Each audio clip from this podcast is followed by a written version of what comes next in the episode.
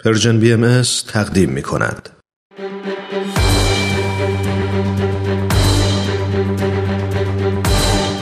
یک قهرمان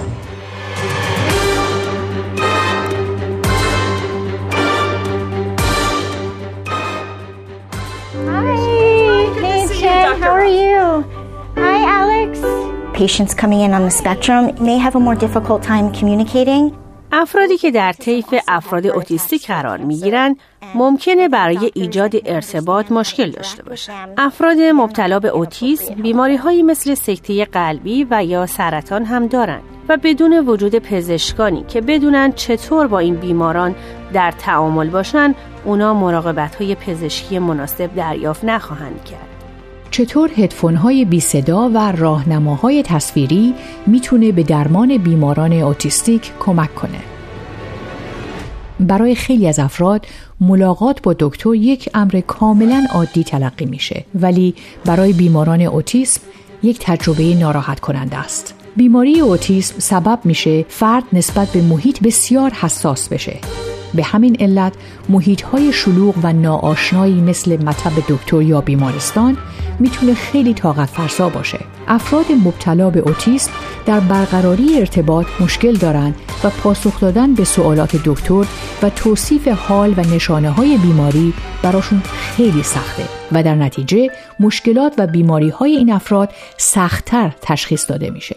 دکتر وندی راس تصمیم گرفت این وضعیت رو بهبود ببخشه او به عنوان مدیر بخش تازه تأسیس مرکز اوتیسم و تنوع عصبی بیمارستان جفرسون تلاش می‌کنه مراقبت های پزشکی بیشتری در اختیار این گروه از افراد بذاره. اون میگه هیچ کسی فردی رو روی صندلی چرخدار در دنیایی بدون رمپ و گذرگاه مخصوص این افراد رها نمی‌کنه ولی این یه چیزیه که هر روز برای بیماران اوتیسمی من اتفاق میافته بنابراین ما گذرگاهی برای بیماران اوتیسم ساختیم.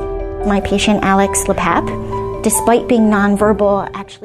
بیمار من الکس لپپ علا رقم این که حرف نمی‌زنه ذری پوشی بسیار بالایی داره. ما هرگز نمی‌خواهیم توانایی کسی رو دست کم بگیریم. ولی دکترها باید بدونن برای افراد اوتیستی که به چهره افراد نگاه نمی‌کنن استفاده از صورتک های نشان دهنده میزان درد نمی‌تونه راه خوبی برای سنجش میزان دردشون باشه. بر طبق آمار مراکز کنترل و پیشگیری بیماری از هر 59 نفر یک نفر به بیماری اوتیسم مبتلا میشه. راس به عنوان یک متخصص رشد اطفال متوجه شد که چقدر زندگی این بیماران و خانواده هاشون می‌تونه چالش برانگیز باشه.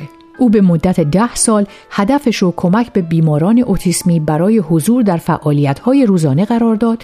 فعالیت‌هایی مثل رفتن به موزه، مسابقات ورزشی و سفر با هواپیما. یک قهرمان.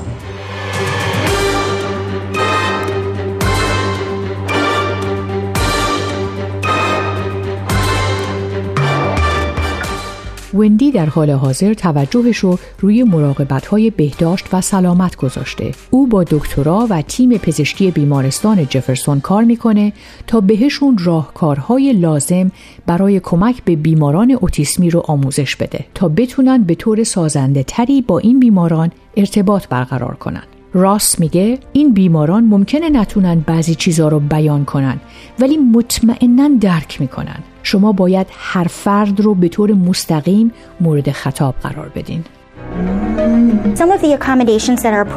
بعضی از تحصیلاتی که برنامه ما فراهم می‌کنه عبارتند از هدفون های محو صدا و وسایلی برای کمک به کاهش استراب. ما واقعا برای افراد مبتلا به اوتیسم مراقبت های پزشکی دوستانه ای را فراهم می‌کنیم. الکس حرفای زیادی برای گفتن داره و واقعا یک بخش بزرگی از برنامه مشاوره ما در این زمینه شده.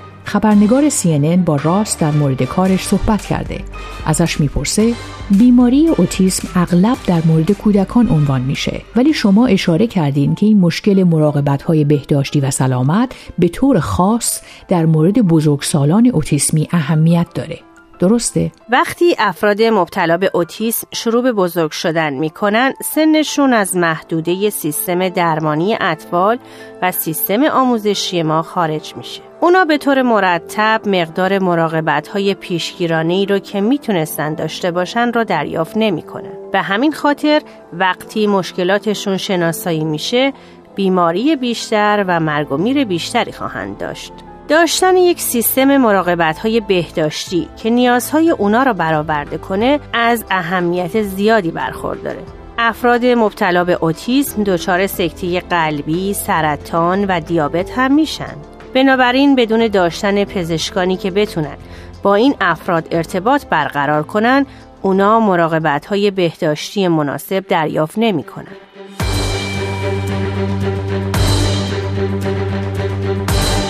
یک قهرمان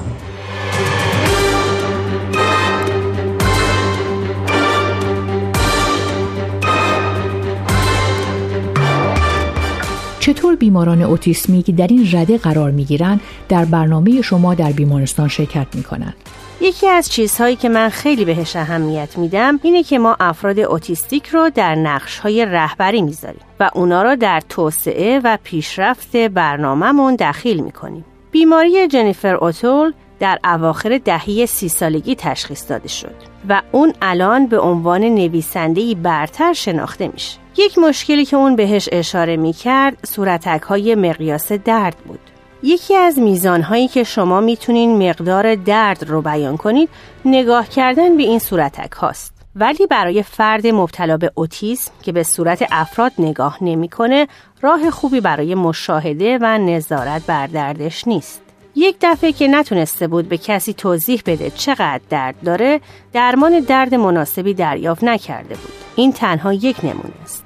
یکی دیگه از بیماران به اسم الکس تا سن 16 سالگی حرف نمی‌زد و بعد یک برنامه چیدمان حروف رو شروع کرد. او برای ارتباط برقرار کردن به حروف روی تخته اشاره می کرد. این برنامه نشون داد که اون از آیکیوی بسیار بسیار بالایی برخورداره و سخنور خوبیه. الکس چون می‌تونست ارتباط برقرار کنه حس شخصیت تازه‌ای پیدا کرد.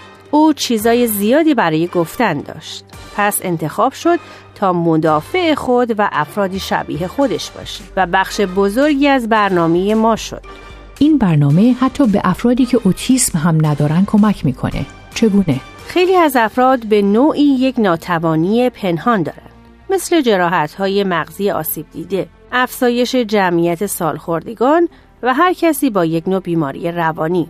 این افراد می‌تونن یک مقدار از حمایت بیشتری برخوردار بشن. ما برای افراد اوتیستیک محلی رو فراهم کردیم که افراد زیاد دیگه ای هم از اون بهره میشن. درست مثل محل عبور مخصوص صندلی چرخدار که می‌تونه مورد استفاده افرادی که از واکر استفاده می‌کنن یا مادرانی با کالسکه بچه قرار بگیره. همونطوری که جنیفر میگه ما همه در محدوده انسانی هستیم. پس قضاوت نکردن درباره افراد صبور بودن، فراهم کردن حمایت احساسی همه راهکارهایی هستند که می‌تونن بخشی از یک خدمات مشتری خوب و ارزشی باشد. از این رو این کار رفتار با افراد به روشی است که باید باشه.